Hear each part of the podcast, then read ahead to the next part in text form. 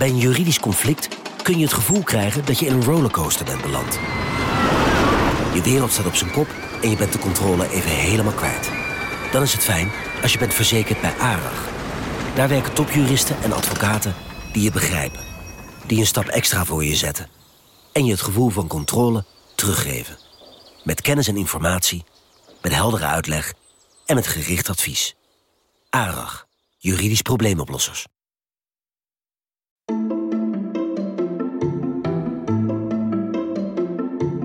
Welkom. Wij zijn Onbehaarde Apen. Dit is een podcast van NRC over wetenschap.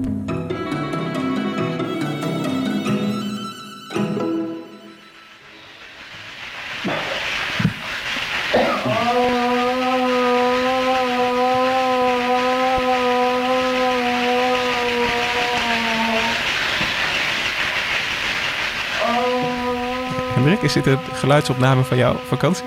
Nee, nee, het is een hele oude opname uit de jaren 50, denk ik, van een genezingsritueel uh, bij Zuid-Californische Indianen, waar een documentaire op YouTube uh, over staat. Oké. En uh, ik kwam er omdat ik wat research deed over psychedelica en de shamaan, de soort medicijnman die meestal onder invloed van paddenstoelen of andere psychedelica contact heeft met de andere wereld, denken ze dan, en allerlei beelden ziet en ook de weg tot genezing uh, van iemand ziet. En dan vaak op spirituele wijze de ziekte uit iemand wegzuigt. En ik denk dat de, het geluid wat je hoort, was niet helemaal duidelijk, maar dat is de patiënt uit wie de ziekte wordt Oh, dat was niet de shamaan. Nee, dat Jammer, ik niet. dacht dat jij het was omdat je zo zat te kermen, omdat je onbehaarde apen miste. Ja, het voelde wel zo, ja. Ja, we zijn eventjes uh, weg geweest, maar nu weer terug. Uh, dat is heel fijn, vind ik. Ik heb er heel veel zin in. En uh, misschien moeten we ook even gelijk benoemen dat er een, een nieuw gezicht aan tafel zit. Yes. Hoi. Echt Hi. onbehaard is hij niet. nee. Een behaarde aap, ja. voor de verandering. Wil je even voorstellen? Uh, ja, ik ben Thomas Ruip. Ik ben uh, binnenlandverslaggever van NRC en een groot fan van deze podcast. En ik hoor hier eigenlijk helemaal niet als niet-wetenschapsjournalist. Nee, maar jij hoort hier om een andere reden, want dit belooft een uh, geestverruimende aflevering te worden. En uh, daar heb jij een, een, speciale rol in straks. Ja. Um, maar eerst, Hendrik, kun jij alvast een tipje van de sluier oplichten waar we het vandaag over gaan hebben? Ja, ik, als ik het nu bekijk, dan is het eigenlijk een soort vervolg op uh, aflevering 10 van uh, vorig seizoen, de Out of Body Experience. Want het gaat heel erg over, uh, het gaat natuurlijk ook een beetje over shamanen, dat komt dadelijk. Maar het gaat eigenlijk over wat gebeurt er eigenlijk als je psychedelica gebruikt en wat leert dat ons over wie we zijn? Dus dan okay. zie je al hoe breed het is. De, de, aanleiding is eigenlijk het boek van Michael Pollan, How to Change Your Mind. The New Science of Psychedelics. Dat is ook binnenkort vertaald.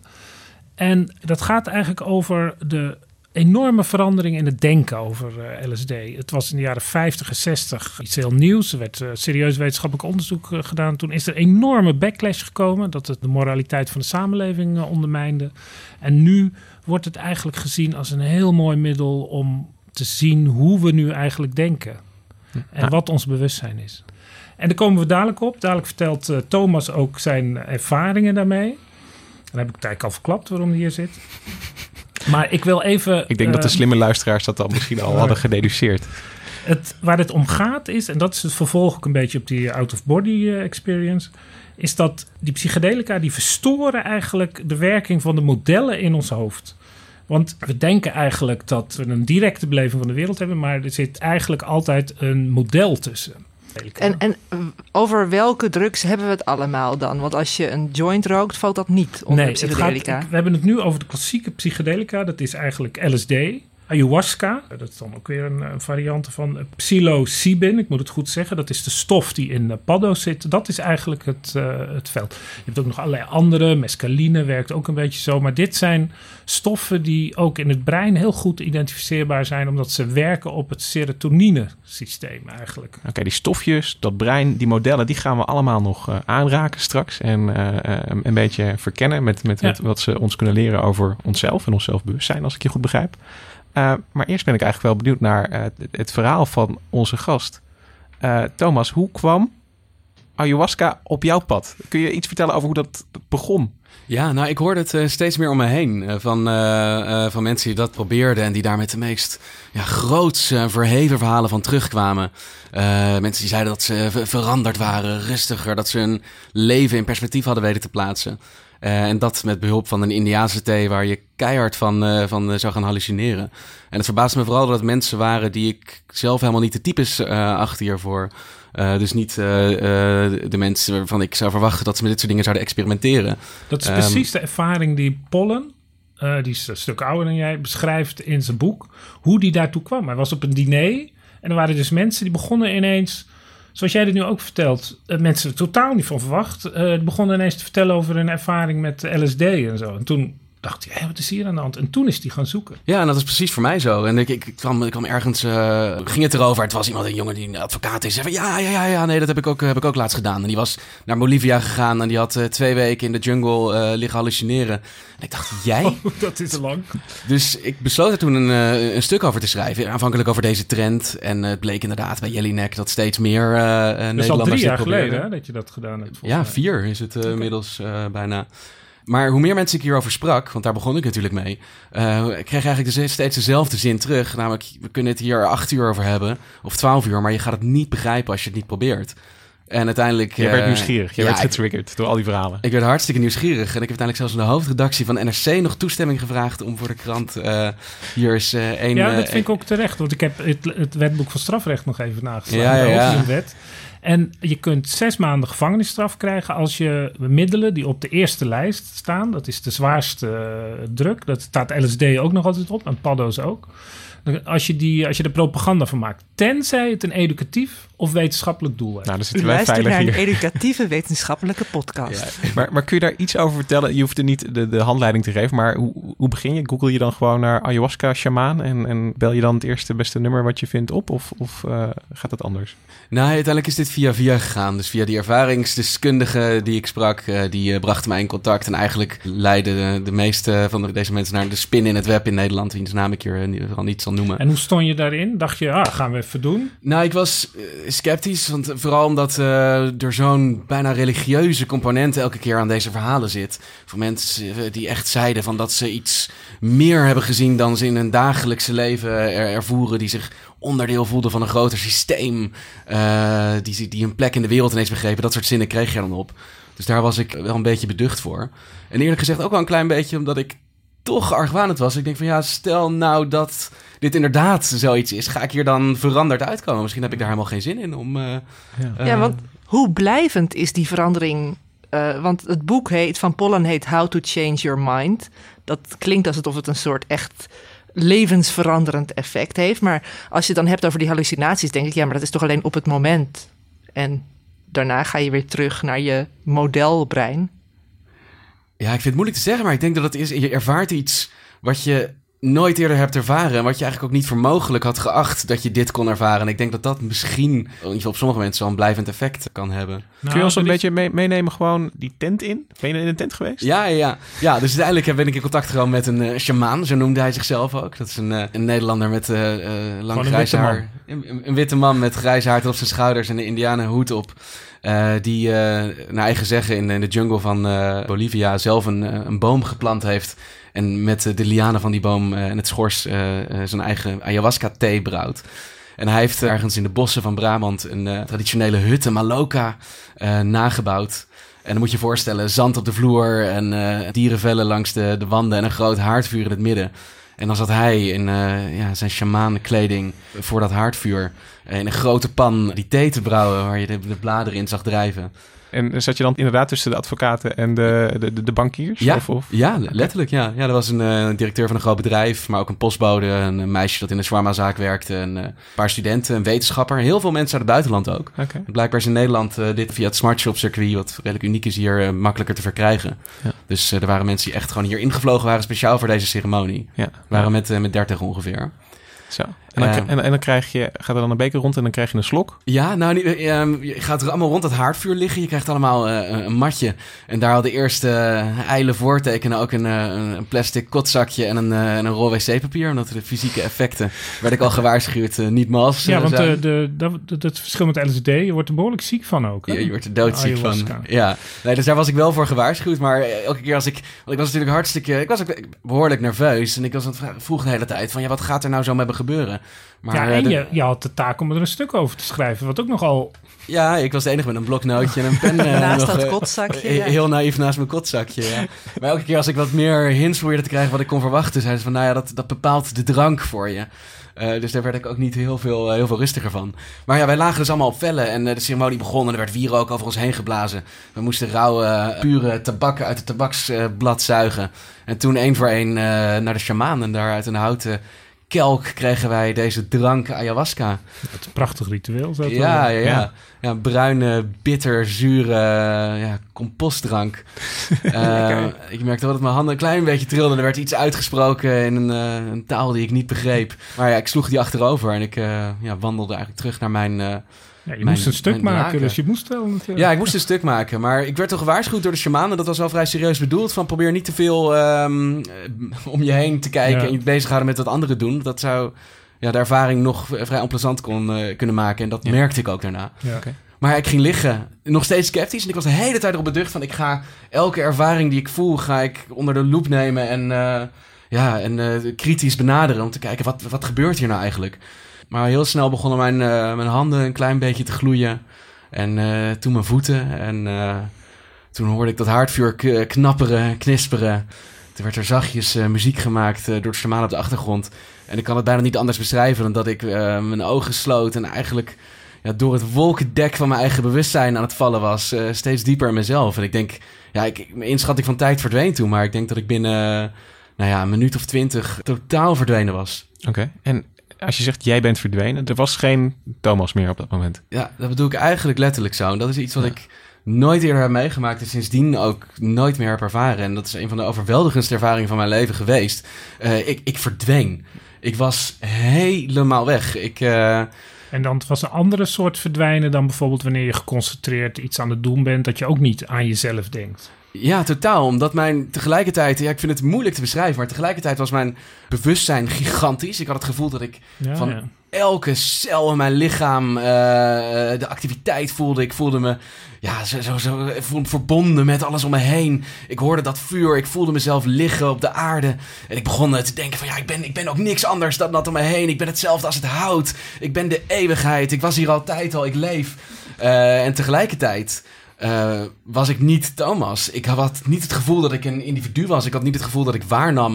Het was bijna alsof ik losliet en een soort plasje werd dat, dat uitvloeide over de, de, de omgeving om me heen. als je wakker wordt s ochtends, dat je denkt, uh, wie ben ik? Het, het, is, daar is het nog het meeste mee te vergelijken. Maar dan keer honderd, zeg maar, als je, als je, als je snoest. Dus dat je op je wekker hebt gedrukt en je draait je nog heel even om en je bent je half bewust van dat je slaapt. En je geniet ervan, maar tegelijkertijd ben je er ook niet. Um, daar had het een heel klein beetje, leek het erop. Een soort gloeien in je, in je borstkas. Um, dit was dus overweldigend. Ja, en aanvankelijk eh, ontzettend prettig. Ik, ik was me bewust van elke ademteug. En ja, je, je wordt er ook een klein beetje ingeluisterd. Je hoort die muziek op de achtergrond, de shamaan die zong er werd ook een mystieke ervaring opgeroepen. En ik merkte wel, mijn heldere moment, dat ik wel in, een soort van clichés aan het, aan het denken was. Ik zag muurschilderingen op rotsen uh, en, het, en het vuur dat, dat zich uh, daar, daar, daartegen aftrok. Uh, ik, ik zag mezelf rennen over prairies. ik, het past ook helemaal in het plaatje dat daar werd opgeroepen. Maar dat vind ik interessant. Ja, dat vind ik echt leuk. Want, want, Neandertaal moment. Uh. Nou, maar om, omdat het blijkbaar is er dan toch uh, iets met jouw verwachtingen. Ik, ik bedoel dat, dat er schijnt toch iets van door van jou. Absoluut, daarin. ja. Want, want, want als jij nooit uh, een, een prairie had gezien, dan had je misschien ook dat beeld helemaal niet gehad. nee, moment. absoluut. En dat is iets wat ik later ook, moet ik eerlijk zeggen, constateerde. En niet op dat moment zelf. Dat ik toch al merkte dat de beelden die zich aan mijn geestesoog voorbij trokken, eigenlijk redelijk clichématig waren. Dus ja, maar dat vind ik zo interessant dat jij dat zo bijna verontschuldigend zegt. Omdat Michael Pollan, die, die heeft zelf ook een aantal van dat soort ervaringen. En die, die heeft met ontzettend veel mensen gesproken. En die beschrijft dat ook. De zekere gêne die jij nu ook hebt. Van ja, hij sprak dan met mensen. En dan had hij ook zelf die ervaring. Dat hij op een gegeven moment, het lijkt heel erg op hoe jij het vertelt tot de conclusie komt: alles is liefde. Alles is liefde. En dat hij dan bij wijze van spreken de volgende dag dacht: ja, oké. En dan vertelde hij dat iemand. Zei ja, ja, ja, dat, uh, dat verhaaltje ken ik wel. Daar worden ook heel veel liedjes over gemaakt. En dat dat zo'n enorm verschil is of je dat ten diepste ervaren hebt op die manier. Hè, dus dat concept wat iedereen kent: alles is liefde. Of dat je dat ervaren hebt, dat je dus één wordt met de prairie of whatever. Dat, dan krijgt het een soort lading van de concept, wat nergens mee te vergelijken is. Maar dat heb ik soms een beetje als ik mediteer dan versmelt ik ook een beetje. Lijkt het daarop? Heb je wel eens gemediteerd? Nee, ik heb daar geen ervaring mee. Maar de mensen die dus heel erg in dit, dit circuit zitten, die vergelijken het meer daarmee. Zeg maar, het is eerder dat dan vergelijkbaar met een, een pilletje nemen op een festival. Ja, ik, ik, als je het hebt over, uh, want we hebben het over hallucinaties, maar het, het, het is niet zo'n lavalampachtige hallucinatie dat, dat je de, alles vloeibaar ziet worden en, en, en je, je had echt wel beelden. Als het is reëel. Ja, zeker. Alleen het, um, ik, ik, heb wel een klein beetje ervaring met, met hallucineren. Ik had bijvoorbeeld als, uh, wel eens paddo's gebruikt. En, en dat is een hele andere ervaring. Want daar had ik het gevoel van, ik zie de wereld om me heen. Die komt op een andere manier bij mij binnen. En wat er hier gebeurde, is dat er geen enkel verschil meer leek te zijn met de wereld om mij heen en wat er in mijzelf gebeurde. En de momenten dat ik uh, zoals ik mezelf beloofd had, probeerde kritisch na te denken. Mezelf probeerde te herinneren aan wat ik aan het doen was. En misschien dat ik ook nog een stuk zou moeten schrijven. Dat waren de momenten dat het echt bijzonder onprettig was. Ja, En ik heb echt nou ja, angsten op die momenten doorstaan die ik ook sindsdien uh, nooit meer heb, uh, heb gehad. En eigenlijk, ja, ik, kan geen voorstelling van tijd maken, maar dat het aanvankelijke euforische gedartel over historische, prehistorische vlakte begonnen te merken dat er vooral om mij heen aanvankelijk uh, mensen heel erg ziek begonnen te worden. Dus er lag naast mij lag een Duitse man, grote, grote kale man, die dat begon, begon over te geven. Maar zo ontzettend hard over te oh, geven dat ik echt, ik wist niet wat ik meemaakte. En ik merkte dat ik mezelf echt moest dwingen. Uh, met, met alle kracht die ik had om mijn ogen open te doen en naast me te kijken. En ik, ja, ik zag hem spartelen in, in, in, in die plastic zak. Maar hoe ervoer je dat dan? Want, ja, want je bent één met het hout. Ben je dan ook één met dat braken wat er dan naast je gebeurt? Nee, dat was doodeng was dat. Oké. Doodeng. Omdat ik op die momenten ineens mezelf bewust werd van waarneming. En ik, ik, ik merkte toen bij mijn hartslag begon te versnellen. En ik begon te zweten. En ik kreeg, kreeg ijs, uh, ijspegeltjes die mijn huid begonnen te prima. En ik dacht, van, waar ben ik dan? Waar ben ik dan? En ik dacht, ik moet weer rustig worden. Ik moet me weer voelen zoals nou. En, wat, wat doe je dan normaal? Je gaat jezelf gerust praten. Ik zei, nee, je bent Thomas. Je bent Thomas. Oh ja, ja, ja ik ben Thomas, ja. En je ligt op de grond. Je ligt in, in deze tent. Ja, je bent een stuk aan het schrijven. Wie ben ik ook alweer? Waar zijn mijn handen? En ik merkte dat zodra ik mezelf bewust oh. moet worden dat ik een individu was. Dat de paniek echt volledig Omdat je geen grip meer had natuurlijk. En ik begon misselijk te worden. En ik, ik weet niet wat er dan eerst kwam. Zeg maar de fysieke ervaring van mhm. misselijkheid. Of de, de mentale ervaring van duisternis. Maar ik, het werd pikzwart in mijn hoofd. En werd je dan gerustgesteld door de shamaan of zo? Of nee, nee, uiteindelijk heb ik mezelf gewoon mijn ogen weer gesloten en, en me weer laten gaan. En dan voelde ik mezelf weer, weer, weer uitvloeien. En maar je moest je er ook echt aan overgeven dus? Volledig. Het was, uh, mentaal overgeven. Het is echt een oefening en overgave. Ik had een beetje het gevoel een soort van kermisattractie die keihard vooruit gaat. En ik kan wel een klein beetje om me heen kijken. Niet maar zodra ik ga proberen te sturen, dan gaat het helemaal mis. Ja, ja want eigenlijk het bewustzijn, dat zorgt voor een paniekaanval dan. Van waar ben ik mee bezig? Ik verlies de controle. Maar nou, als je ook, ik ben een individu. Ik besta, zeg maar. Ik ben iets anders dan de mensen om mij heen. En het idee dat ik zou moeten communiceren of dat ik een eigen entiteit ben, dat was een doodenge gedachte. Omdat het gewoon niet zo voelt. Dus je bent jezelf de hele tijd aan herinneren dat je iets bent. Iemand bent, terwijl je je voelt als alles. Ja, je, dat, uh... Die wil ik eigenlijk wel even de stilte laten vallen. Oh, Gewoon de plechtige stilte. Ik even uitleggen. Ja, ik moet, ja, ik moet er wel even bij zeggen, want ik hoor mezelf nu, uh, ik hoor mezelf nu wouwen. Alleen voor deze ervaring kon ik, als mensen dit soort dingen tegen me zeiden, zo hard met mijn ogen rollen dat ik er hoofdpijn van kreeg. En nog steeds wil ik ook hierna dat ik dit niet denk dat dit de religieuze, uh, verheven, goddelijke ervaring is die ja, sommigen hiervan uh, van krijgen. Maar het is, het is onmiskenbaar een overweldigend gevoel. Ja, en het is je dus, uh, het is een ervaring die je is bijgebleven. Want je, je refereert ook naar van ik, ik ben nooit meer zo bang geweest en ik heb me nooit meer zo gevoeld. Ja. Moet je nou uiteindelijk toch constateren dat het jou veranderd heeft? Of in ieder geval jou, jouw kijk op, op jezelf of de wereld? Um, dat weet ik niet. Maar ik heb, ik heb me wel in de periode daarna heb ik me heel. Um, ik voelde me, wel, ik voelde me anders. En het, het heeft, mijn ervaring duurde ongeveer 8, 9 uur. En dat is echt 9 uur uh, op de grond liggen.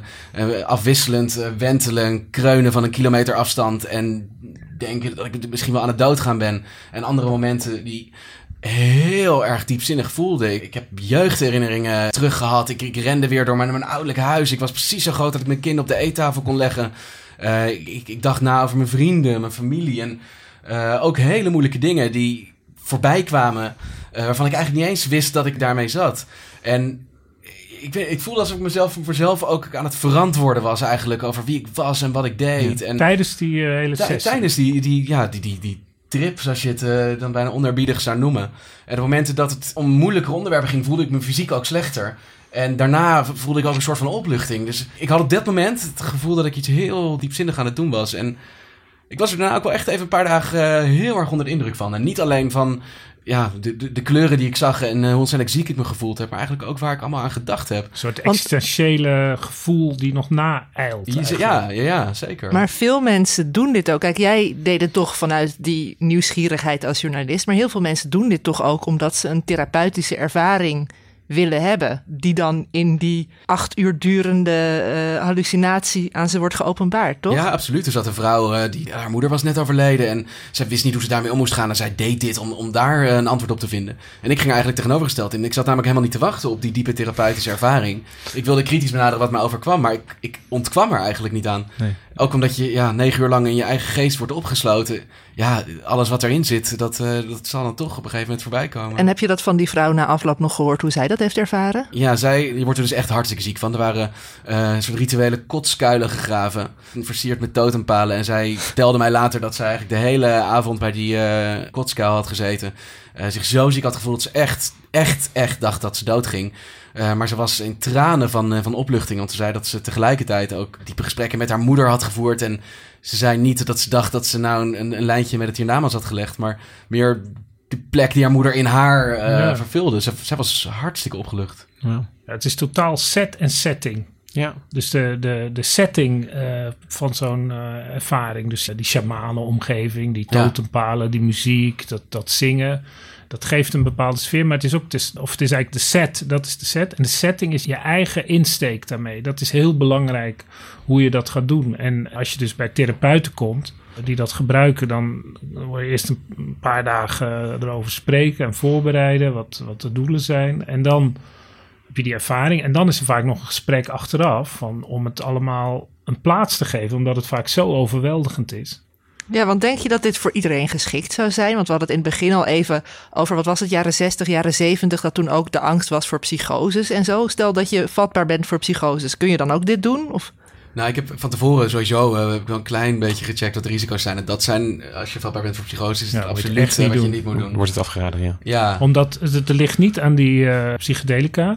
Maar als je bijvoorbeeld, uh, wij spreken, daar gevoelig voor bent... en dat kan dan door familie-erfelijkheid zijn dan, dan kan, kan bij wijze van spreken, als je vanaf een boot in het water valt, kun je ook in een psychose schieten. Iedere intense ervaring is dan gevaarlijk voor je eigenlijk. En dit is duidelijk intense ja, ervaring. En het is natuurlijk ook het, het, onderscheid tussen wat echt is en, en reëel is en niet reëel is. Ja, dat, dat is niet eens meer een, een, een issue. Je hebt daar totaal geen controle over. Dus dat lijkt me als je daar wat voor bent. Uh, ja, in de begintijd van de psychedelica in de jaren 50, toen dat in de wetenschap werd onderzocht hadden ze ook een ander woord voor, wat ik even vergeten ben. Maar dat betekende eigenlijk psychose uh, vergelijkend of zo. Dus toen, toen dachten ze, nou hebben we voor psychiaters een middel...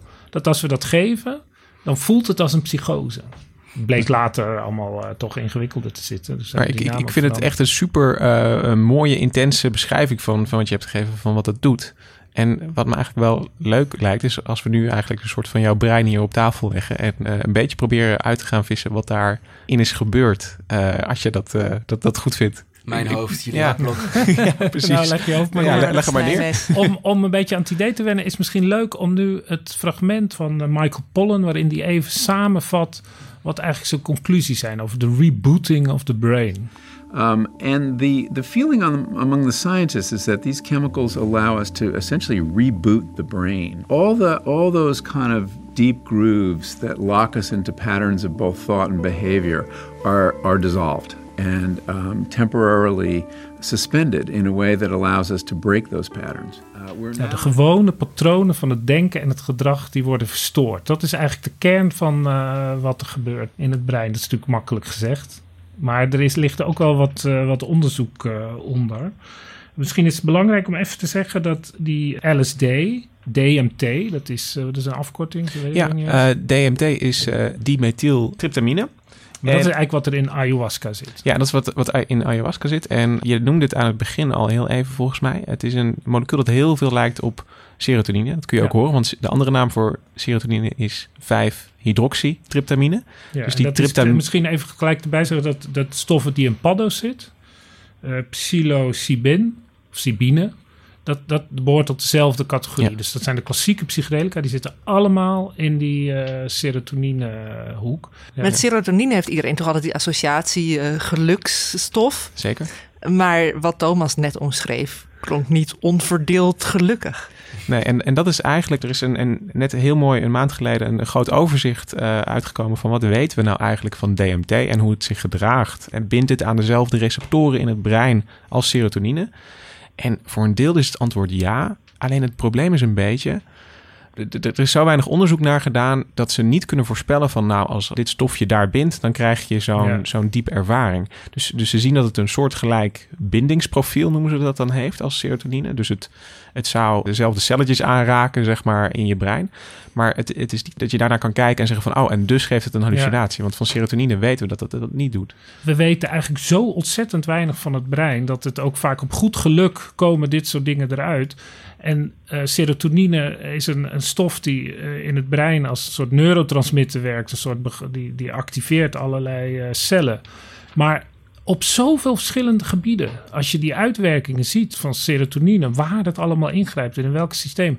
Het is bijna onbegrijpelijk ingewikkeld balanssysteem en tegenwerkingen. Dus het is ook het stofje dat je darmen werkend houdt, bijvoorbeeld, serotonine. Ja, dus, dat, is, dus, dat is weer een bijrol. Dus eigenlijk alles. Of een, of een hoofdrol als je vanuit de darmen bekijkt. Dus alles wat we nu gaan zeggen, over het brein, dat, is, dat staat eigenlijk tussen aanhalingstekens. En, eh, want het, is heel makkelijk om grote dingen te zeggen, maar het is allemaal tastenderwijs op grond van een aantal onderzoeken. Maar wat wel leuk is om te vertellen, is dat ze dus, wat is het, twintig jaar geleden, dat is misschien ook echt ook weer een begin van dat onderzoek, nieuwe onderzoek naar LSD en eh, DMT.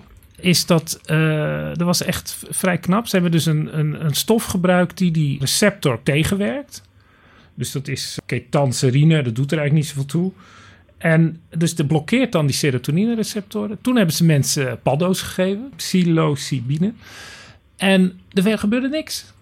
Dus dan, dat is een hele duidelijk feit dat je dus weet het werkt op dat systeem. Wat eh, ook nog goed is om te vertellen over DMT, denk ik, is dat het een lichaams-eigen stof is. Ja. Ja, want dat is dat DMT, dat stofje, wordt in de mensen die ik spreek en die hiermee bezig zijn, bijna als een soort van scheikundige verantwoording eh, gebruikt om ja, dat verhevene te verklaren. Want het, wat, wat ik begreep van al die mensen zeggen van, nou, dit is de stof die vrijkomt uh, als je doodgaat. De reden dat je leven aan je verblijf flitst, dat je, dat je de tunnel inglijdt. Maar het is alleen, het is alleen bij ratten, alleen bij ratten aangetoond, volgens mij.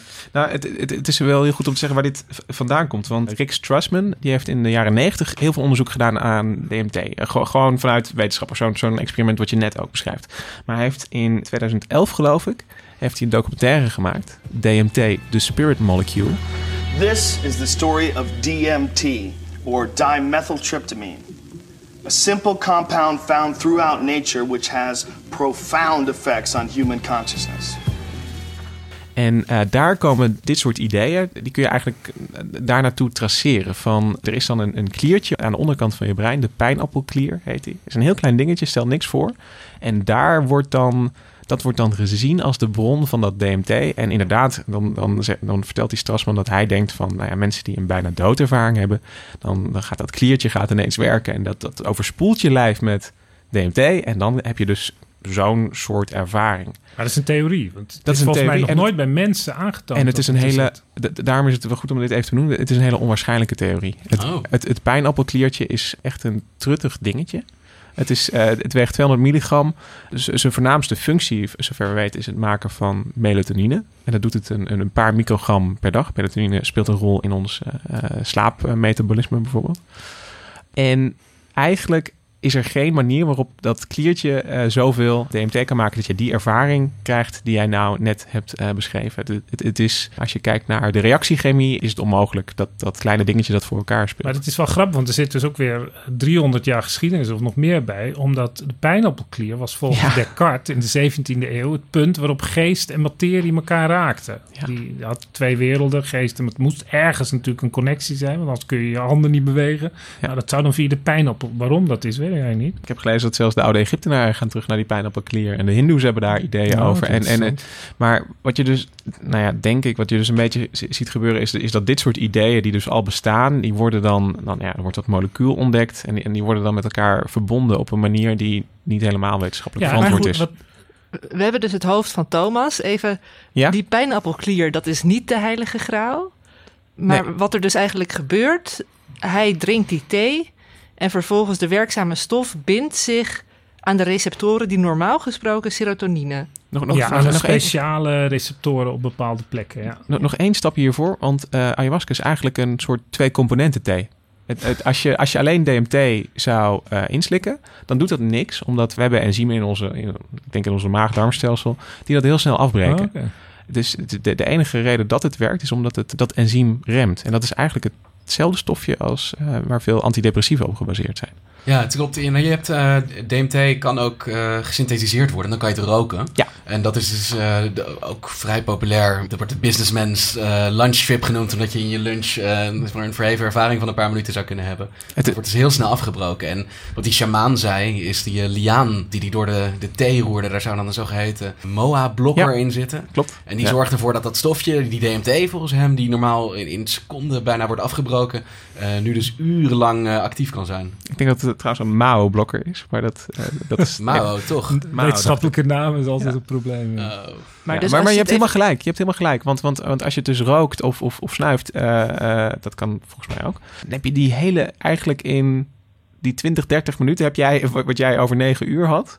Weet je, die langzame afgifte van iets wat je hebt ingeslikt en, en wat dan langzaam aan je bloed wordt afgegeven. Dat komt dan ineens binnen. Dus binnen twee minuten ben je waar jij zat. En na een half uur ben je er ook weer uit. En je hoeft niet te kotsen, wat wel handig is als je een net pak hebt Ja. als zakenman. Terwijl goed praktisch eh, gedacht. Ja. Even tussen de Maar vergaderingen goed, wat door. gebeurde er nou in het hoofd van eh, Thomas? Dat zullen we natuurlijk nooit weten. Maar er is Zelfs Thomas eh, volgens mij een jaar of zeven geleden al, of iets, iets korter geleden, vrij recent.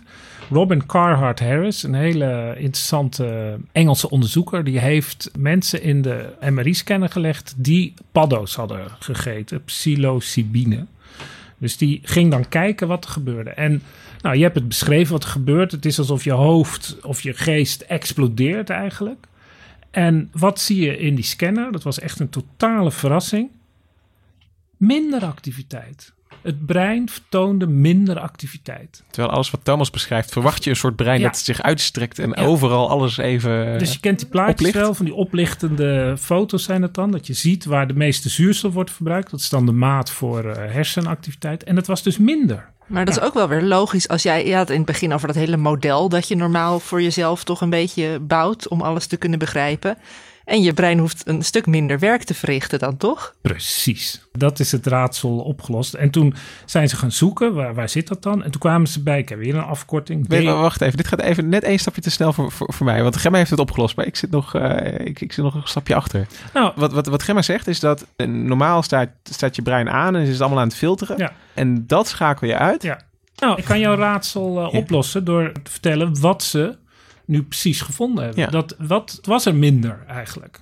En dan blijkt dat het default mode netwerk te zijn. Dat is een eh, vrij technische term. En dat zijn een stuk of tien hersendelen. Je kan ze opsommen, maar dat heeft niet zoveel zin. Er zit iets prefrontaal, er zit parietaal, temporaal. Zo'n heel netwerk door het hele brein. Wat dan in hetzelfde ritme vuurt. Dus dan zie je dat het bij elkaar zit. Zo gaat dat in het brein. Het zijn alfagolven. Dat doet er eigenlijk ook niet zoveel En dit- toe. Maar dat en is één netwerk. En dit is de normale Dat situatie. is de normale situatie. Dat gebeurt nu eh, Ja. bij jou, bij mij, bij Thomas, Dat is een Gemma. heel interessant netwerk wat pas 15 jaar geleden ontdekt is. En dat is actief wanneer je niets doet. Dus dat is het grote denkertje in je hoofd eigenlijk. En eh, als je dus heel geconcentreerd bezig bent met iets, je, je aandacht wordt getrokken door iets, dan wordt het minder. En dan gaat bijvoorbeeld het visuele gedeelte gaat heel erg aan. En dan geeft er dan ruimte toe en dan komt het weer terug. Het wordt gezien als zeg maar de dirigent van het brein. Dus dat is zeg maar het centrale gedeelte wat coördineert. Van de, Want dit, van- want dit, is, dit is een model dat is een model. van het brein. Dus er zijn allerlei redenen om aan te nemen dat dat zo is. Maar er zullen breinwetenschappers die zijn die het er helemaal niet mee eens zijn. Die discussie heb ik verder niet eh, onderzocht. Maar die is er ongetwijfeld. Maar dit is wel het netwerk wat voortdurend terugkomt als het gaat over het effect van psychedelica. Dat door dat serotonine gevoelige layer 5 pyramid cells, die gaan dan eh, anders vuren. Die zijn gevoelig voor serotonine Ja, en die ja. verstoren dan eigenlijk dat netwerk. En dat netwerk, dat is dus de centrale dirigent van het orkest van je brein. En wat je ook echt op die hersenscans ziet, en je ziet dan dat dat gedeelte wordt kleiner en alle andere dingen, die gaan eigenlijk een beetje voor zichzelf beginnen. Dus die, die staan minder onder controle van het centrale gedeelte. En dan moet je dus weten, en dat is wat jij ook eh, net zei, Gemma, over die modellen in je hoofd, of hoe je het ook alweer zei. Dat is dat als je dingen waarneemt, dat is, dat is al veel langer bekend uit eh, hersenonderzoek en ook eh, precieze analyse van de zenuwbanen. Dat er eigenlijk bij een kikker, bij wijze van spreken, als die iets ziet, dan wordt gewoon naar boven gestuurd en die, die hapt als het een vlieg is en anders doet hij niks. Dat is vrij eh, simpel. Maar bij hogere dieren en bij de mens eh, in extreme mate is er eigenlijk heel gek een, centrale download naar de eh, hersendelen die de perceptie doen. En relatief kleine upload. En het model wat daarin zit, is dat er eigenlijk centraal wordt een model gecreëerd van de werkelijkheid. Van, ik heb bijvoorbeeld vanochtend even zitten oefenen. Toen ik in de trein zat hier naartoe. Dacht ik, hoe ervaar ik nu eigenlijk? Hè? Dus ik zag wel dat er allerlei eh, boerderijen en bomen en eh, de, de, de trein die er langs kwam. Maar als je nou heel goed nadenkt wat je nu eigenlijk ervaart. Je ziet eigenlijk vage vlekken. Dat is een beetje overdreven gezegd. Gewoon, dat is gewoon wat je op je netvlies Ja, komt. je, Je, je ziet wel van alles, maar je denkt, oh ja, dat is een trein. Oh ja, dat is een boerderij. Oh ja, dat is een boom. Oh ja, dat is dat. Je, onmiddellijk plak je er van alles op. En je kunt bij wijze van spreken voorstellen dat je op een buitenaardse planeet bent. Dat je dus denkt, ik, ben heel ergens anders. Zoals de dichte K. Schippers was. Als dit Ierland was, zou ik beter kijken. Want dan ben je op vakantie, dan kijk je vaak veel beter. Want dan staat je categorie ding staat verder open. En dan denk je, nou, misschien is het wel niet wat ik denk. Misschien is het wel geen oud vrouwtje, maar is het een, een eng beest of zo. Ik zeg maar. Ja, dan vallen die, dat soort dingen vallen ja. meer op. Ja, Maar- ja. maar- ja, ja, want dit is hoe het normaal werkt. En, en dan is het verleidelijk om nu te zeggen dat wat Thomas net beschreef, van dat hij er niet meer was, die, die centrale dirigent die jij net benoemde, en dat is dus ook wat voortdurend wordt gezegd. Dat is niet, die staat dan dat, uit, echt. dat is niet die Carhart Harris alleen. Dat is, zijn allerlei onderzoekers die zich ermee bezighouden. Die komen voortdurend op dat bijna Freudiaanse beeld. Die, die Carhart Harris is ook eigenlijk een Freudiaan. Er zit altijd van alles achter ook. Dat je een centraal ego hebt die het onbewuste controleert. En dus ook op een hele effectieve manier. Want eh, je moet natuurlijk heel snel kunnen reageren wat je ziet. Als ik in de trein naar buiten kijk en ik moet ieder grasprietje onafhankelijk bekijken wat het eigenlijk is. Nee, ik in één keer plak ik er het woord Ah. weide Ja, op. hier hebben we ook er in- niet eens naar. In die geheugenpodcast van ons hebben we het er ook wel over gehad. Dat je bijvoorbeeld soms op de automatische piloot een bepaalde route fietst. Omdat je dat allemaal al weet. En dat je achteraf ook niet meer denkt van... oh, ben ik nou daar li- naar links gegaan? Ik bedoel, Dus in, in het gedachte-experiment, omdat Thomas zichzelf zo dus wel heeft opengezet eigenlijk voor elke gaspriet en elke... Ja, dat- die, dat- die spirit molecule, die heeft dus dat, zijn- dat systeem uit balans gebracht. Waardoor je eigenlijk zou kunnen zeggen dat het model wat gedownload wordt naar de, zintuigen, van dit zie je. En als het, als het niet is wat je ziet, dan geef je me even een seintje. Dus je zegt van, eh, ik wil alleen maar gewaarschuwd worden als er iets geks is. Dat is dat je bijvoorbeeld ineens in je ooghoek iets ziet bewegen waar je het niet verwacht. er staat dan- ineens iemand achter je en dan, Ja, en dan draai kijk je om. Ja. Maar oké, Thomas, Ja. kun- jij hier iets mee? Ja, nou, het is dat, eh, je begon over dat ego, zeg maar, wat uitgeschakeld wordt. En dat vind ik een, eh, een hele interessante. Nou ja, uitgezien minder. Hè? Of Het is niet? altijd relatief. Het is natuurlijk niet zo... Ik geloof dat ayahuasca gaat heel ver. En dan kun je ook echt het gevoel hebben dat je dood bent. Wat een hele rare ervaring is Ja. natuurlijk. En dat is dan ook weer het verhaal... wat het restje van dat centrale systeem ervan maakt. Want die krijgt ineens van alles binnen... en die moet daar iets van doen. En we hebben in de vorige seizoen hebben we die aflevering gehad... dat je dan ineens tegen het plafond zit. Als het brein denkt, ja, het is eigenlijk het enige wat ik nog eh, ervan kan maken. Dan doen we dat maar. Ja. En zo is dat natuurlijk ook. Als dat ego zwak is, dan ja. Want ik denk dat dat de reden is dat mensen eh, van deze trips weglopen met zo'n eh, ver- verheven goddelijk gevoel. Uh, omdat je ego is weg, dus je hebt het gevoel dat je niet meer bestaat. Maar iets stuurt jou langs die herinneringen. Iets geeft die ervaringen binnen. Iets zorgt ervoor dat je tegelijk, terwijl je, jij er niet meer bent, uh, al die extreme sensaties ondergaat. En ik denk dat het dan heel verleidelijk is om te denken dat dat dan een, een kracht van buitenaf is. Die dan sommigen een god zullen noemen, of het universum, of machine-elfen. Uh, als je er, ja, die, die komen ook vaak terug. Machine-elfen? Altijd ja. de machine-elfen. Ja.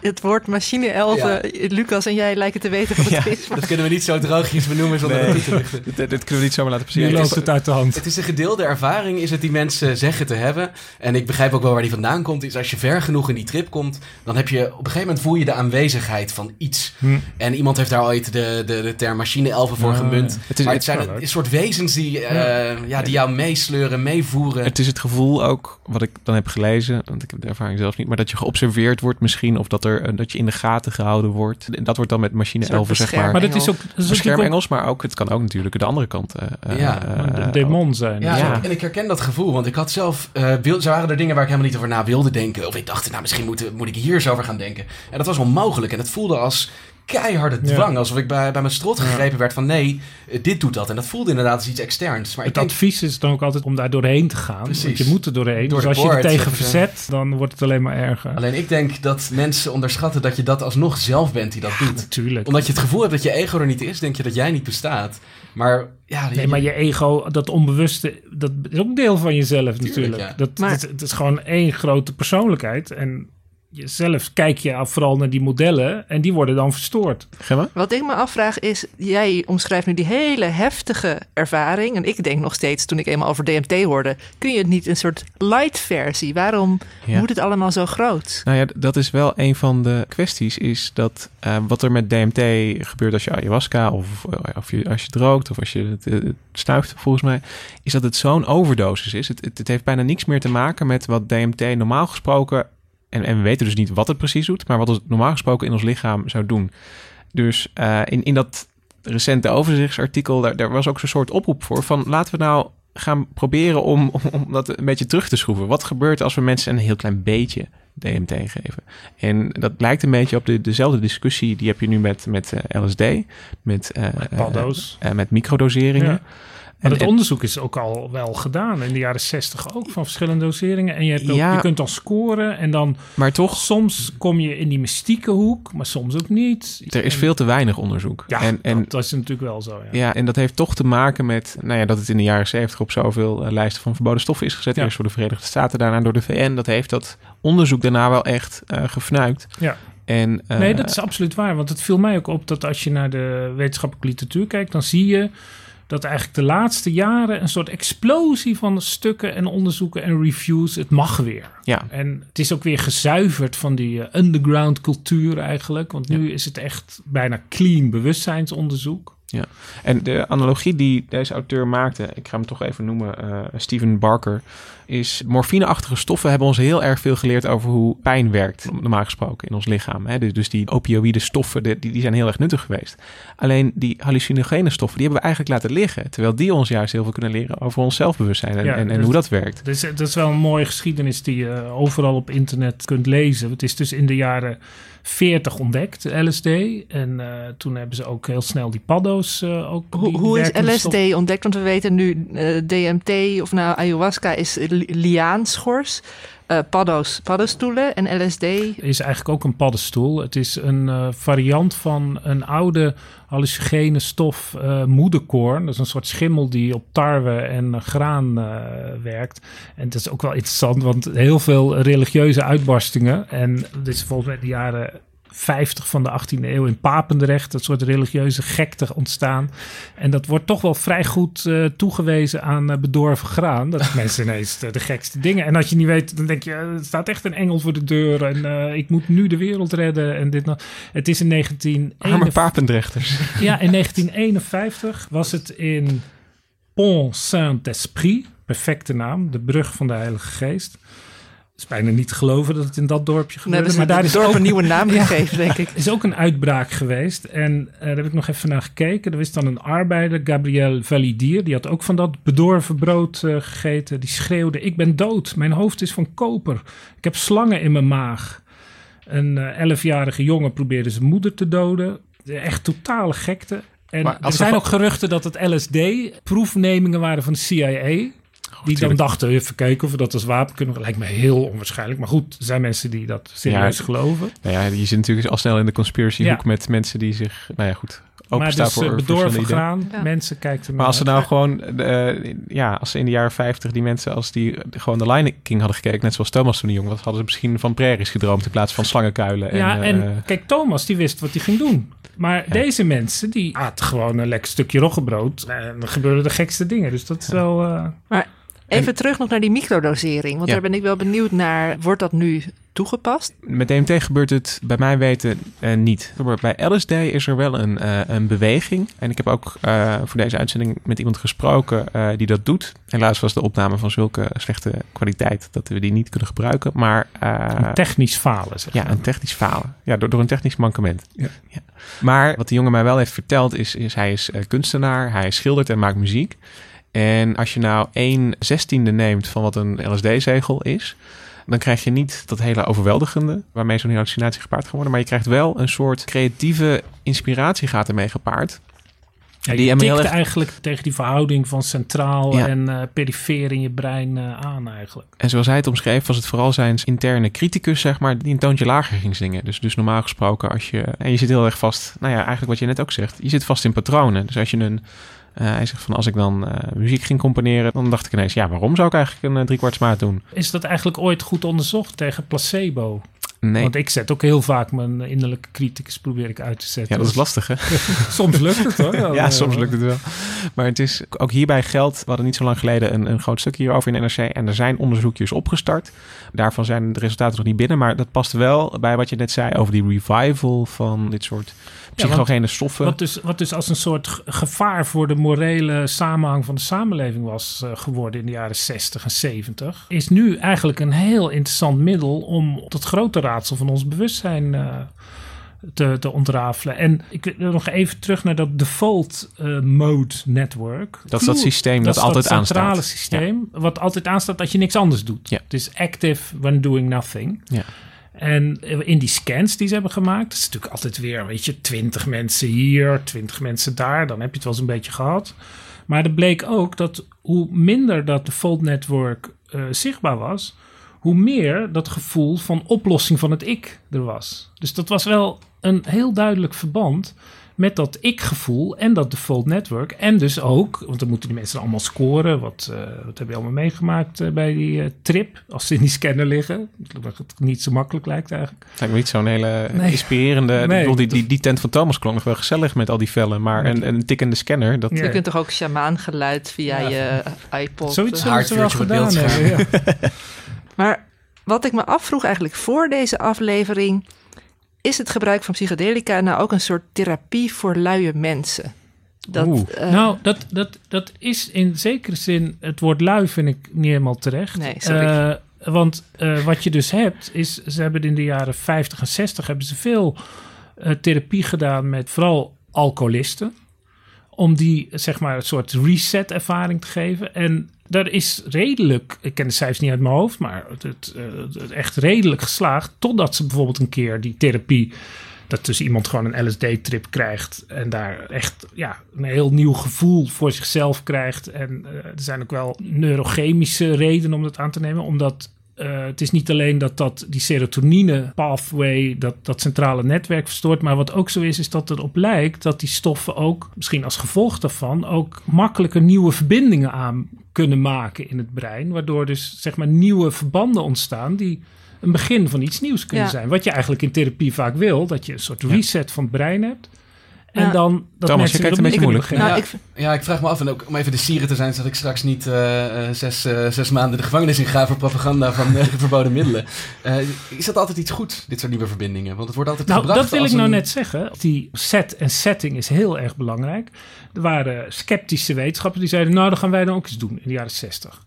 Beetje die, zoals Thomas, sceptisch erin gaan. Ja, en, die, en die, die therapieën die werkten, dat waren dus ja, gezellige settings. Uh, huiskamers waar mensen konden zitten. vriendelijke mensen die alle aanwijzingen gaven van uh, rustig aan, het komt wel goed en uh, ga er doorheen, geef je over aan die kwade ervaringen, dan kom je er doorheen, waardoor je, zij waren sceptische wetenschappers, dat gaan we allemaal niet beïnvloeden. Dus die mensen werden in een witte kamer gezet, kregen een trip en dus er zat niet eens iemand bij, of er zat iemand bij met zijn handen over, armen over elkaar. Dat dus die, bij het idee. Dus ja, dat was totale flop. Totale flop. Natuurlijk. Ja. Zeg je achteraf. Ja, dus dan zie je dat, ja, als je dan in zo'n hardvuurtje hebt. Ja, dus om ook de gevangenisstraf uh, te vermijden. Je, je, alleen onder bepaalde omstandigheden moet je zoiets uh, beginnen ja. natuurlijk. Nou, ik stelde mijn vraag eigenlijk omdat het, uh, het, lijkt zo. Thomas omschreef ook die trend. Hè, steeds meer mensen gaan het doen. Ik dacht, het past een beetje in dat hele beeld van... oh, we willen allemaal onszelf tegenkomen... maar ook niet te veel tijd eraan besteden. Dus, ja, ja, ja, maar, daar, daar zit wel iets in. Maar het, het, de, de diepte van die ervaring, zoals Thomas het vertelt, zoals ik het ook in de literatuur lees, is echt vrij ingrijpend. En er is ook nog, een, die, die Carhart Harris, die heeft ook een, uh, een hele theorie daarover. Dat wie, dus, wie is Carhart Harris? Dat is die man die dat kennonderzoek uh, heeft gedaan, uh, acht jaar geleden of zo. Die zegt van ja, dat is ook iets waar we nog helemaal niet over gehad hebben. Wanneer ontstaat dat ik eigenlijk? Zoals je een jaar of vier, vijf, zes, zeven bent, dan ontstaat dat. Je moet in, een, in een kinderleven. Ja, in een kinderleven. En er is dus ook een uh, kinderpsycholoog die heeft daar veel uh, over geschreven. En die zegt op een gegeven moment: babies en infants are tripping all the time. Want die hebben nog niet dat centrale netwerk. Die zien alles voor het eerst. Die hebben nog niet categorieën waar ze alles kunnen opplakken. Als die in de trein naar buiten kijken, dan zien ze bij wijze van spreken die palen voor het eerst langs schieten. Dan proberen ze allemaal te bekijken, net zoals Thomas het hout probeerde te zijn. En, te, en daar hebben we dus een fragmentje uit een TED-talk van deze Robin Carhart Harris. Very British. Another useful way to think of how psychedelics work in the brain. Is to think of what it's like to be an infant, experiencing everything as novel, feeling emotionally labile, one minute you're laughing and the next you're crying, having a wildly overactive imagination, being mesmerized by the likes of Iggle Piggle or Macca Packa. It's no coincidence, therefore, that if you look at how the brain develops as we develop from infancy into adulthood, and you compare that with how the brain changes under a psychedelic, what you see are kind of mirror opposites. So instead of a brain becoming more sophisticated as we develop, more finessed, but also more constrained, you have a brain that is simpler and freer in its functioning. Ja, en het interessante is dus dat er een enorme opleving van dit soort onderzoek is, maar dat tegelijkertijd de mensheid al millennia, misschien wel honderdduizenden jaren ervaring heeft met dit soort uh, geestverruimende middelen. En die Carrot Harris, die zegt daar ook iets over. Before I tell you about our results, I think it's important that I emphasize to you, especially to those of you who are naive to the effects of psychedelics, that an experience with one of these drugs can be among the most profound of the whole of your life. So evidence suggests that in terms of meaningfulness, it can be up there with pretty much anything facing death, falling in love, or bringing in new life. So the key point is that these are not party drugs. They're incredibly powerful substances that should be treated with respect, as they have been by certain cultures for hundreds, if not thousands of years. Als, als ik nog heel even, want wat het mooie dat hij zegt is van dit is zo diep, dit, je moet er met respect mee omgaan. En ze dus ook niet te frequent of te, te lichtzinnig mee omgaan. Want ik vond ook een, een caseverslag van een psychiater die worstelde met depressie en die zelf elke dag een gram DMT dus oprookte. En ik wil het even aan Thomas voorleggen. Elke dag zo'n ervaring. Dat, ik bedoel, die maar man heeft hij ook zo'n ervaring iedere dag? Nou, uiteindelijk wordt hij opgenomen met een psychose. Jezus, zo eindigt het, het, het caseverslag. Omdat hij ook nog iets anders erbij gaat gebruiken. Ja, je zegt het en letterlijk in mijn hartslag uh, uh, te versnellen. Ik moet er niet aan denken, joh. Nee. Het is zo overweldigend. Uh, omdat jezelf dat elke dag aan te doen. Dat, dus het is ook niet verslavend in die zin? Dan. Nee, het is, het is niet... Ja, zeg maar, leuk is het niet per se. Het is... Uh, het is, je kan het van alles noemen, bijzonder, uh, overweldigend, uh, ja. ook verblindend, maar het is, het is niet prettig. Nee, nee. Maar, en het is ook volgens mij, als je het vaker neemt, dan dempt het ook. Dan ja. wordt de ervaring ook minder. Moet je steeds grotere doses Ik begreep dat dat niet zo was. Maar dat, ik weet niet of daar de, ja, de wat je het heel vaak doet. Met LSD is het, dat in ieder geval. Ze zeiden hier dat hoe vaker je het doet, hoe uh, ontvankelijker je okay. hersenen voor worden. Maar ik, wederom, het is allemaal zoveel pseudowetenschap natuurlijk die hier omheen uh, cirkelt. En het andere wat, wat hij zei is al duizenden jaren met respect behandeld. En, en, dat, dat is toch ook wel zo? Ik bedoel, we weten ja, dat... we begonnen al met die uh, shamaan in uh, Zuid-Californië. Die trouwens ook uh, bekend was als mandenmaakster. Daar is eigenlijk vooral beroemd om.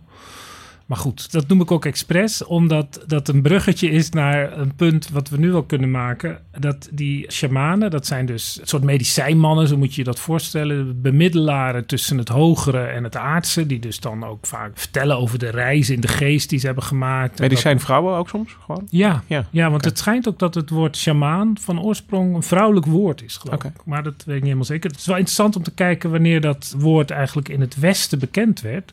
Het is dus, in tegenstelling tot wat waarschijnlijk iedereen zal denken, geen Indiaans woord, maar het komt uit Siberië. Het is een Siberisch woord van een van die talen daar. Het komt in allerlei talen daar ook voor.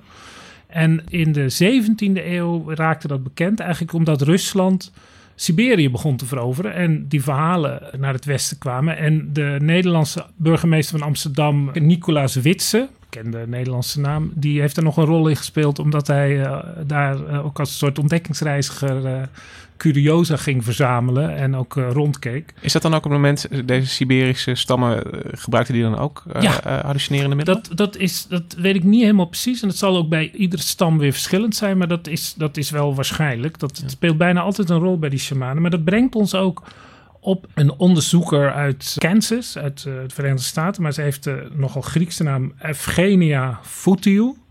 Die is een antropoloog en die heeft onderzoek gedaan naar precies die ayahuasca-shamanen.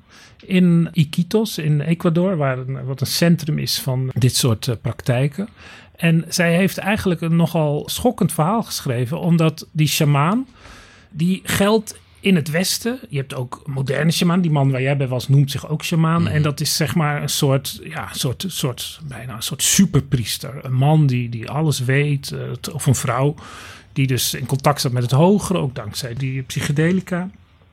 En dat is enorm geromantiseerd. Vanaf de 18e eeuw, dat je het idee van die nobele wilde, kwam die shamaan altijd voor als, ja, dat is de echte universele religie. Dat is hoe de mens zou moeten leven. Er is altijd sceptisch. Dat het ook een charlatan is, een oplichter. Dat hou je altijd. Maar in de jaren 60 heb je Carl Gustav Jung met zijn archetypes, wat allemaal heel populair. En dat gaat allemaal in de richting van die shamaan, dat is het. En zij, die uh, Evgenia Foutiou, heeft een uh, mooi stuk erover geschreven. Over de, de shamaan in die ayahuasca-cultuur. En het interessantste is misschien wel dat ze vertelt dat ze dan helemaal begeesterd door al die boeken van Misha Eliade over de, de shamaan als oerprincipe kwam daar in Iquitos. En het waren eigenlijk maar miserige mannetjes. En uh, een beetje oplichterstypes. En ze beschrijft dus prachtig hoe dat in de werkelijkheid van iedere dag gaat. En dat dus dat hele ayahuasca-shamanisme... dat bestond wel diep in het oerwoud op allerlei manieren... maar dat dat in moderne groot vorm? is geworden in de moderne vorm. Wat Thomas heeft meegemaakt eigenlijk? Ja, dat is geromantiseerd. Ontstaan in, ontstaan in wat dan de rubber boom wordt genoemd. Dat is iets wat je in Nederland nooit op uh, geschiedenisles krijgt. Maar dat er tussen 1880 en 1910 die hele Amazone open werd gelegd. Omdat er enorme rubberplantages... Uh, rubberbomen. Rubberbomen werden neergezet. En ja, die indianen die kwamen ineens in contact met uh, vluchten ook voor uh, wat vrij koloniale praktijken. En toen is er een bepaalde cultuur, nieuwe cultuur ontstaan, waarin dat ayahuasca-shamanisme een bepaalde plaats heeft. Zij noemt het het product van een koloniale cultuur. En dan zit je dus, ja, wat is authenticiteit? Zit je dan, Thomas? Ja. Wat is authenticiteit? Ja, het is eigenlijk ironisch, is het gewoon. Want zeg maar, de, de, mijn shamaan, om het maar even zo te noemen. Uh, er zijn tientallen mensen in Nederland die, die dit soort ceremonies aanbieden. Maar iedereen verwijst altijd naar hem, omdat hij als een van de weinigen dan uh, in de Zuid-Amerikaanse ja. jungle uh, ingewijd zou zijn in het ritueel. En dat maakt hem dan een echte shamaan. Ik weet niet hoe hij erover denkt om te horen dat dit inderdaad een nou, maar, vervolg van het kolonialisme is. Ja, maar het, het, het kan voor hem authentiek ja. zijn natuurlijk. Er is ook, we hebben een fragment van een documentaire, Amazonia, over een toerist die uh, dat allemaal gaat meemaken. The shamans seem to just embody that richness of Pachamama and they had so much love and so much welcome and when they spoke about their preparation and how long they had studied and studied the plants and talked with the spirits of the ayahuasca and the spirits of the jungle. It was just, it was so moving. Ja, dus de perfecte schoonzoon is die shamaan. En tegelijkertijd schrijft die uh, Fotiou dan Dat, uh, er is natuurlijk een enorme strijd om dat toerisme, want dat levert geld op. Er komen allemaal Amerikanen. Tien jaar geleden waren het een paar honderd. Nu zijn het duizenden per jaar die daar naartoe komen. Het is natuurlijk niet te vergelijken met hoeveel het mensen die naar Venetië gaat. Maar voor die lokale culturen is dat heel belangrijk. En de reisorganisaties die dat doen, die hebben ook een eigen kolom. Want ze weten, iedere shamaan maakt de andere shamaan zwart. Dus als die mensen zelf daar rond zouden gaan lopen en zomaar naar een shamaan gaan, dan komen ze midden in een soort stammenoorlog. Die voor een deel zijn die mensen die weten wat ze doen, natuurlijk. En tegelijkertijd moeten ze gewoon een boterham verdienen. Ja. En ze komt ook ergens in een dorpje waar ze eigenlijk nooit aan uh, ayahuasca hadden gedaan. Maar ja, ze hebben daar ook geen cent. En nu denken ze, ja, ja we hebben wel zo'n dromer.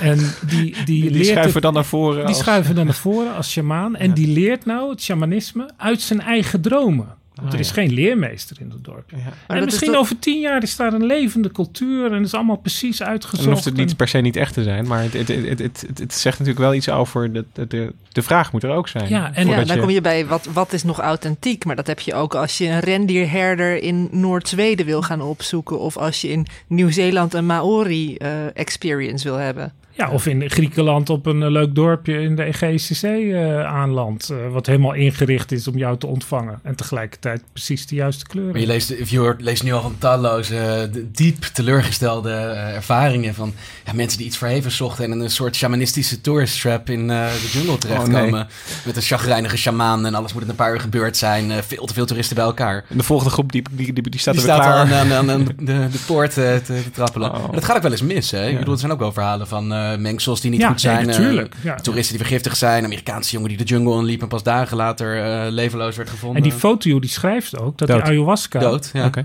Die, die, die komt van lianen. En zij schrijft, niemand weet eigenlijk waar het vandaan komt. Er wordt gewoon uit het bos gehaald daar. Ja. En dat, dat is natuurlijk een eindige bron. Want als iedereen die lianen kapt, op een gegeven moment is het klaar.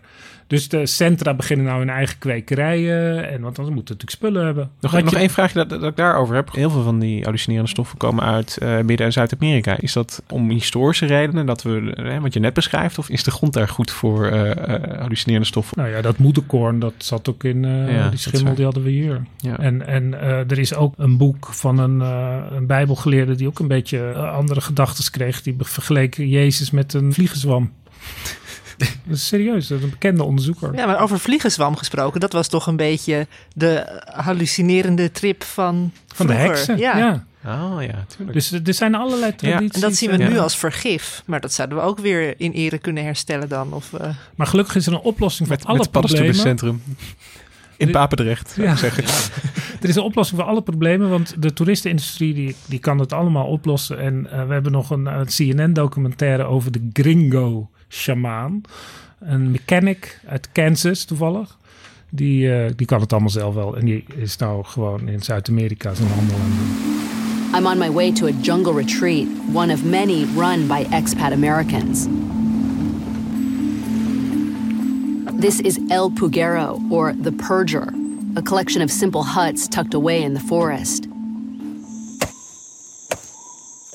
Here, Stan hopes to find solace. And he's seeking it from this man, Ron Wheelock, aka the Gringo Shaman. He's a former mechanic and pot dealer from Kansas who spent two decades in Peru cooking up psychedelic teas in his role as shaman or traditional healer. These are the leaves of the Wambisa, the Chalipanga, that contain 5-MeO-DMT. This is Chakruna. This contains NN-DMT. And these are from the, the Chirisanango. Ja, wat is authenticiteit? Een automonteur in Peru in een uh, uit de grond gestapt centrum dat een theetje voor je brouwt, ja. blijkbaar. Er is ook een hele antikoloniale theorie dat deze mensen pakken dat af van de lokale bevolking. En wat geven ze terug? En daar zit ook wel iets in. Ja, en tegelijkertijd moet je dus ook niet neerkijken op die, wat jij net vertelde, Thomas, die, die zagrijnige shamanen, die ook maar hun werk aan het doen zijn voor die toeristen. Ja. Het is, de werkelijkheid is ingewikkeld. Ja, dat vind ik een hele mooie.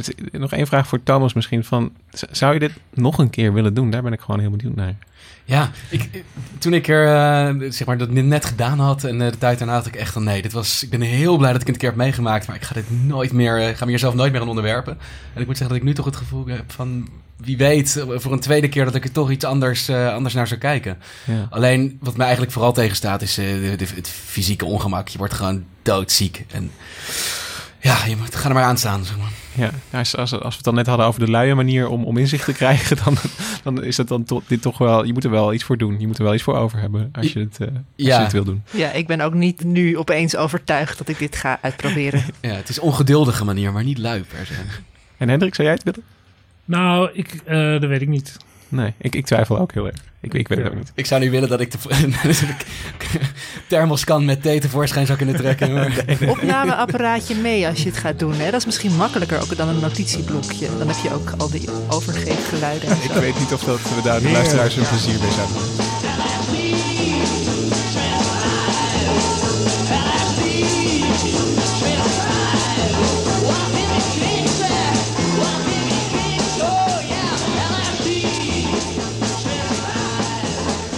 Uh, bedankt Thomas voor je echt hele mooie verhaal. Uh, voordat we afsluiten, uh, nog even een, eh, een, vraag van een luisteraar voorleggen. We kregen een, mail van Lily. En die zegt: Ik luister altijd met veel plezier naar de podcast Onbehaarde Apen. Nou, dat vinden we heel erg leuk om te horen.